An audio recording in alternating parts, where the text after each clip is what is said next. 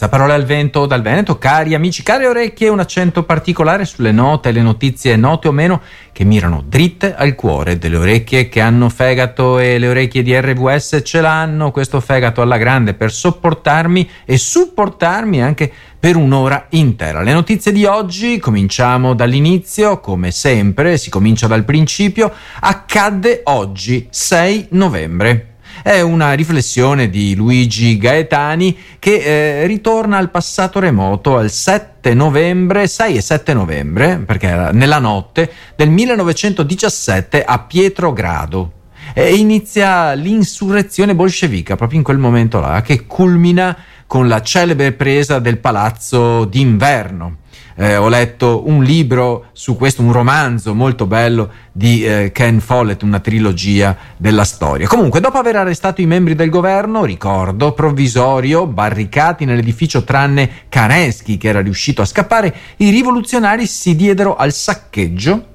Gran parte dei preziosissimi arredi andarono dispersi o distrutti. L'odio era veramente insostenibile e veramente insopprimibile, a cominciare dai vini. Hanno cominciato a portare via il vino dalla cantina imperiale, forse la più grande della storia, c'era una raccolta di vini di tutti i tipi. In quelle stesse sale, il 6 novembre 1796, era morta colei che forse più di ogni altro era stata associata al palazzo d'inverno. Il giorno prima, infatti, Caterina si era svegliata di buon'ora e aveva confidato alla sua dama di aver dormito benissimo. Qualche ora dopo, poveretta, fu ritrovata morente sul pavimento. Il medico di corte diagnosticò un ictus. L'imperatrice Caterina aveva 67 anni, e soprattutto a lei che si deve l'immensa collezione di opere d'arte che oggi forma l'Ermitage.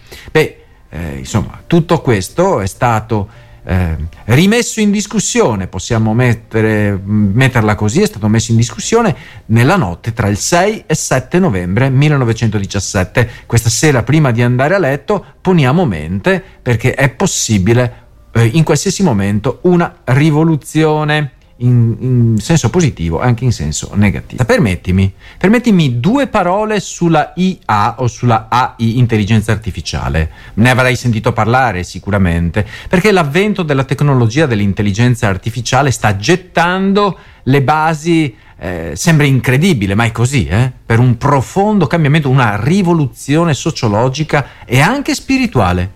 Uno dice no, impossibile, no, anche spirituale, certo, perché Grok, non so se hai sentito, è stata appena lanciata da Elon Musk in concorrenza con Chat GPT, che solleva importanti interrogativi, questo, su come le innovazioni tecnologiche stiano plasmando il nostro mondo, non solamente il nostro modo di pensare, il nostro modo di guardare, ma anche il nostro mondo proprio radicalmente. Pare che moltissimi lavori non ci saranno più, anzi, ascolta bene. In particolare il dibattito in corso sulle implicazioni dell'intelligenza artificiale per i lavoratori dei colletti bianchi, non più solamente gli operai che sono soppiantati da una macchina, ma i colletti bianchi, evidenzia l'urgente necessità di considerare le implicazioni sociali amplissime di questi sviluppi tecnologici.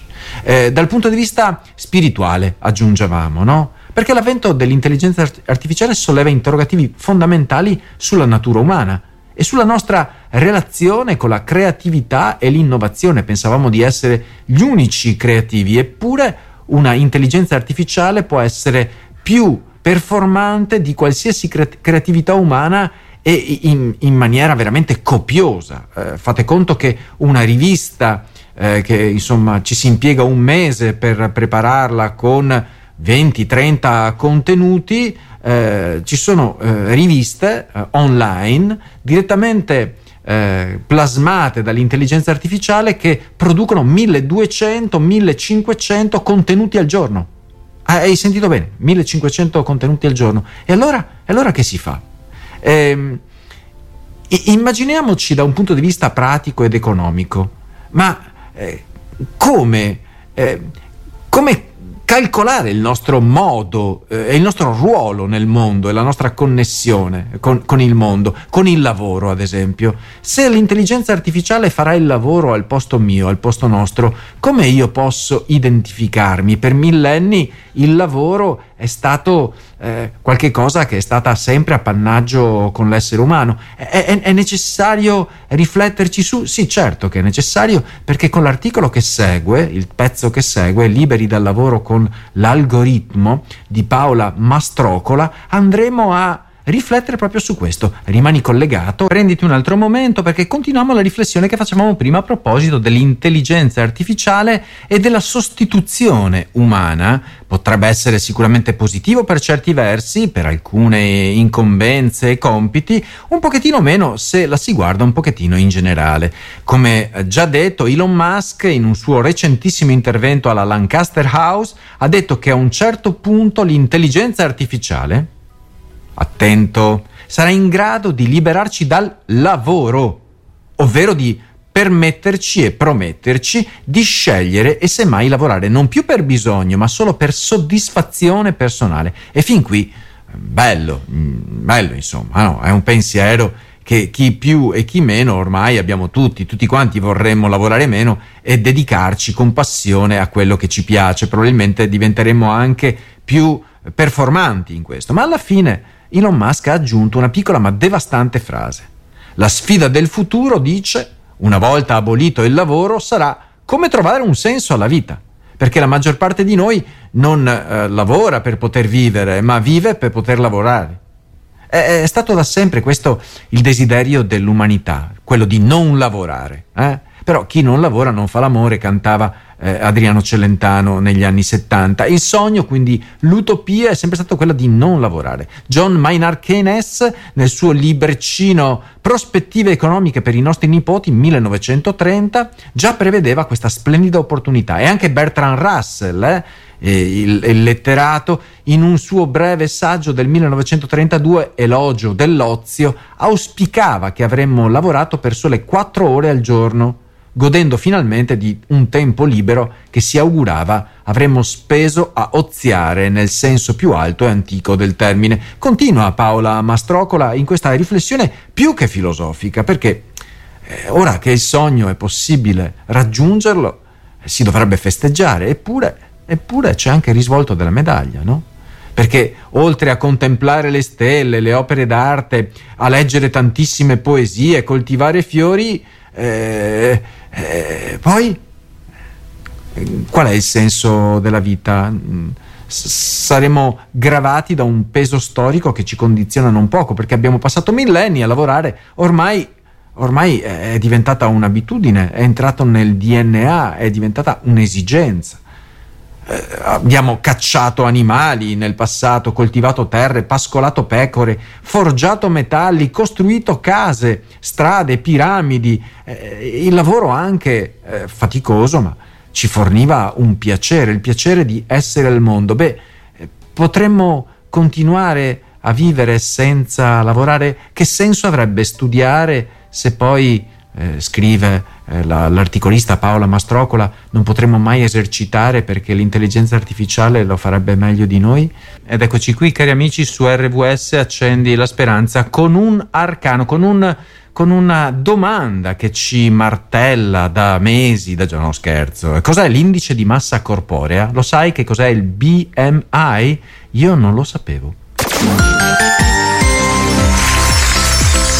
Non sapevo che cosa fosse l'indice di massa corporea e quindi sono andato a documentarmi. Dove? Su Vita salute web. C'è una lettera che una lettrice scrive a questa rivista e chiede le stesse cose che mi chiedevo io. Probabilmente io non me le chiedevo, ma me le sono chieste nel momento in cui ho letto questa lettera di una certa Francesca. Che cosa scrive? Il peso corporeo è un indicatore cruciale per la salute in generale, uno strumento utilizzato per valutare se si è in condizione di peso sano. È così che si calcola con l'indice di massa corporea? Allora, questo indice si basa su 2 semplici misurazioni, l'altezza e il peso. Dunque, L'indice di massa corporea è una formula matematica che valuta la massa corporea in base all'altezza, cioè si calcola dividendo il peso in chilogrammi per il quadrato dell'altezza in metri. E dunque il risultato ottenuto è un numero che colloca in una delle seguenti categorie: primo, sottopeso, normopeso, sovrappeso e obesità. Gli italiani nel corso del tempo sono evoluti da un punto di vista del peso corporeo. Dal 1940 c'è una tabella pubblicata appunto su Vita Salute Web. La percentuale di italiani di sovrappeso o obesi nel 1940 era il 20,2%. Nel 1980 il 25,4%, nel 2020 45,1%, quindi è raddoppiato ancora di più. In 80 anni gli obesi in Italia sono raddoppiati, il numero è davvero raddoppiato. La percentuale tiene conto anche dell'incremento o del decremento della popolazione italiana. Dunque, che cosa succede? Succede che quando guardi una fotografia in bianco e nero di una spiaggia qualunque della riviera romagnola, fai fatica a contare le pance del 1940, 1950, 1960, fai fatica a contare le pance. Poi, dopo il boom economico, le pance sono aumentate del doppio. Un esempio: mio papà si è sposato, me lo diceva ieri, e pesava 60 kg. Negli anni 70 era diventato 91 kg, adesso che ha 90 anni è ritornato ad essere 60 kg e quindi è molto più contento di essere ritornati indietro. Dunque è necessario avere un BMI, quindi un indice di massa corporea inferiore a 18,5 se si è sottopeso, compreso tra 18,5 e 24,9 se si è normopeso. Se si è in sovrappeso il BMI si aumenta fino al 29,9%. Comunque basta guardarsi allo specchio per capire se si è un pochettino sovrappeso, un pochettino o un tantino sovrappeso. Vita Salute Web, vitasalute.edizionedv.it. Stavo proprio chattando con un amico carissimo con il quale possiamo permetterci anche delle butade un pochettino spinte, mai volgari, ma un pochettino spinte, in merito a quella frase che si ripete stancamente e convintamente ogni qualvolta una tragedia non colpisce noi, ma colpisce il vicino di casa, piuttosto che la persona che abita in un'altra regione d'Italia o anche fuori. Grazie a Dio a me non è successo nulla, e magari lo si dice guardando la casa del vicino che è crollata per il terremoto. E non c'è stato un terremoto in Italia ultimamente, ma ci sono state delle precipitazioni, una specie di tempesta, si chiama Charan questa tempesta con il suo seguito, che hanno lasciato uno strascico enorme. Grazie a Dio non è successo nulla alla mia casa, glielo dico con molti puntini di sospensione. Credo si possa pesare come questa frase possa avere un senso, ma è meglio dirla in maniera molto silenziosa. Questo evento alluvionale, Charan, ha invaso alcune aree della Toscana, in particolare a Campi Bisenzio e a Quarrata, dei luoghi che conosco discretamente, quindi nel Pratense e anche un pochettino verso il Pistoiese. Stanno affrontando gravi conseguenze i cittadini di questi luoghi, tra cui inondazioni, interruzioni della fornitura elettrica e danni strutturali significativi. Hanno perso tutto. Tipo quello che è successo in Emilia-Romagna qualche mese fa, e grazie a Dio non è successo a me, ancora sto ironizzando. I residenti sfidano le difficoltà e cercano di ripulire il fango e i detriti che minacciano le loro case nel meglio possibile, ma quando il fango entra, mamma mia. E le autorità locali e regionali provano a fare del loro meglio, ma la situazione è critica, è ancora, con un numero considerevole di persone ancora isolate e senza luce, e con gravi danni stimati a oltre 1 miliardo di euro. Rimuovere il fango rapidamente e i detriti è una priorità, ma dove le butti poi? Esistono poi racconti legati a speculazione sui costi di pulizia delle cantine e anche sciacallaggio.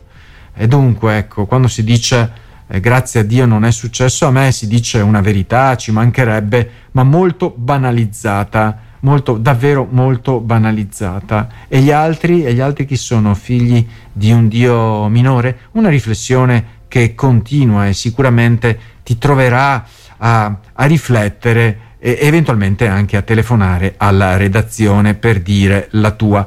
Eccoci cari amici italiani che comprendono l'italiano, lo parlano e sono coinvolti in questo nostro senso di inferiorità che abbiamo generalmente nei confronti del resto del mondo, soprattutto per ciò che concerne l'attenzione sociale e civica. Quante fatiche si fa per convincere che invece gli italiani su alcuni punti sono all'avanguardia. Insomma, è meglio vivere in Italia rispetto ad altri posti del mondo.